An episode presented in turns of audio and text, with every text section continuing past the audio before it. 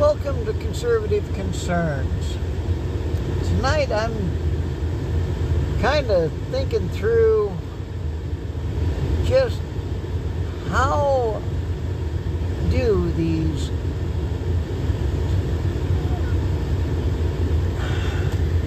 public servants known as congressmen and senators go into public service and end up leaving Congress or the Senate multimillionaires? Is it just because they do inside dealing or getting paid under the table?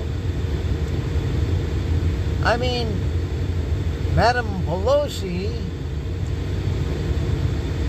some rumors have it that she made over $30 million. Some even have it even higher than that. And Dr. Fauci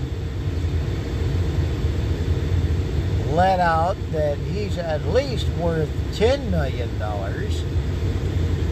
And he didn't start that way. I wish the average American that works hard every day could earn that kind of cash. I honestly do. The working American is what keeps this country going. It is not our congressmen. It is not our doctors that work in Washington. It is not the politicians who decide that they're going to try to butter up to the anti establishment, anti gun, anti rights, anti whatever that should be getting that wealthy. It should be the mother who drives to keep her children fed, uh, works hard at a small job, comes home beat, and then takes care of her children. It should be the working father who works hard every day and comes home and takes care of his family and loves them. It should be the single person who is working hard to do a job that nobody else wants to do that should get large amounts of money because they work hard. Now, saying that, I do believe there are times that we have just too many politicians getting paid from different groups or even people overseas or people that they're supposed to be setting regulations for that say, hey, if we give you this cash, you'll go easy on us, right?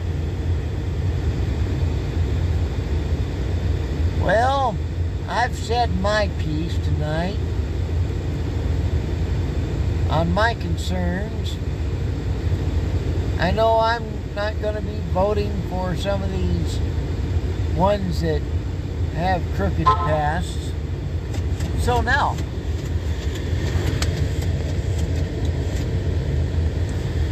we'll see what you have to say. Thank you for listening. Have a good night. Hello and welcome to Conservative Concerns. Just yesterday, there was a leaked memo from the ATF targeting trigger mag- manufacturers and also licensed firearms dealers.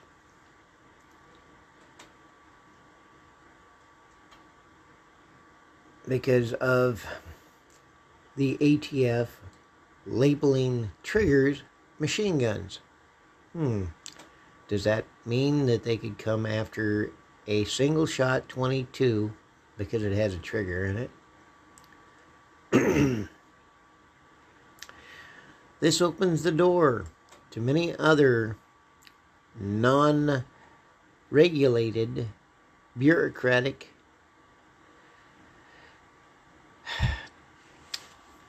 agencies. Take a look at the CDC. They could come in now and arrest you for not wearing a mask in your own house because of a mandate. Or, let's see, Food and Drug Administration can come into your house and arrest you for not having healthy food in the house. Hmm. This opens a whole new can of worms. Let's see. Oh, yeah. There's agencies that regulate your computers and electrical equipment. If they don't meet their approval, could you be arrested? If they've been worked on and don't have a certain tag on them, you could be arrested. Hmm. This opens up so many bad avenues. The ATF has gone rogue many times and had to be put back in its place by the government agency of the Justice Department. Yes, the Supreme Court has had to put the ATF back in line. But where did they get this order? Hmm. The line goes directly to the current administration and their attack on Americans and their rights. Not only the Second Amendment right, our First Amendment right is also under attack. That is why so many podcasts are becoming popular.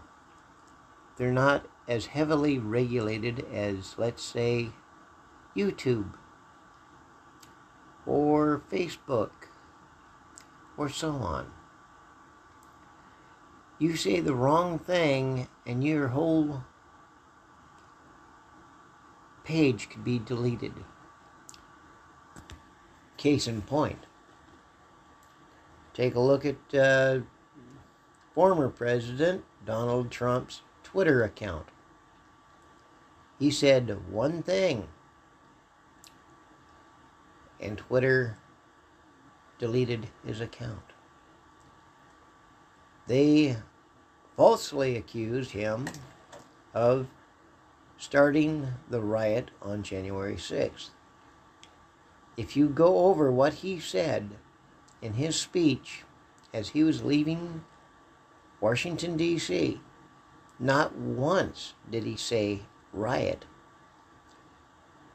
or unpeaceful demonstration. He said, Let your voices be heard, and that's it. He didn't say break into the Capitol. So, therefore, their cancellation of his Twitter account can also be considered a step on his First Amendment rights. Our Constitution, our rights, and our way of life is slowly being trampled upon.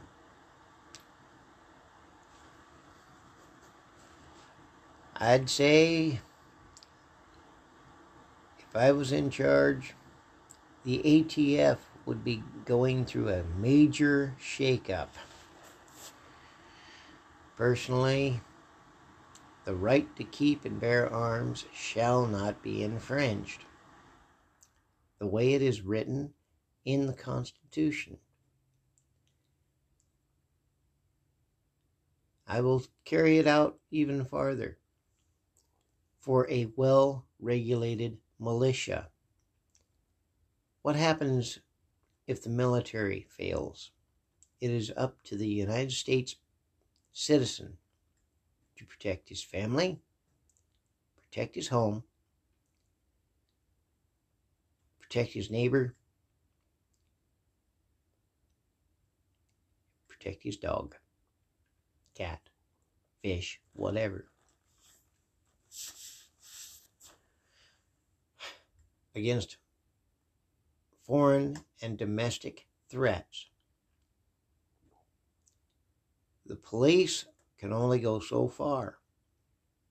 There's only a small handful of them. Yet,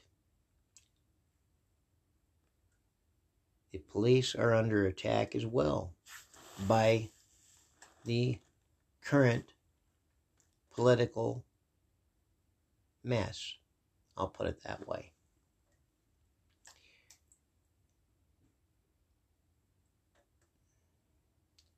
Who are you going to call when there are no police left? Because everybody has heard these people going, defund the police. Well, you defund the police, you're opening the door to the criminals. You might as well just put all your belongings out on the front porch with a sign that says free. Because once that thin line is gone, you have no right to keep anything. And with the borders being wide open and not protected, we don't know who's coming over that border and they want everything for free They'll take what they want. And those rioters that were going through the streets of Portland, Seattle, and a few other places, including spots in Minnesota.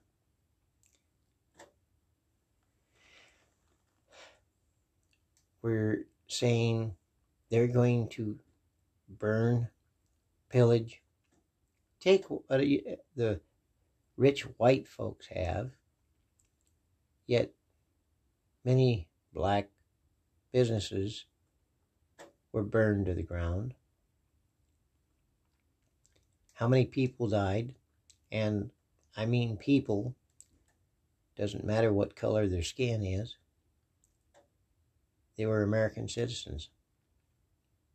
They were my family. As long as you're a citizen of the United States, you're part of this family United States citizens.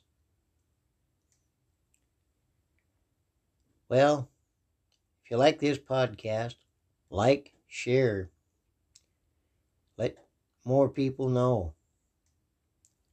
Thank you. Have a good day.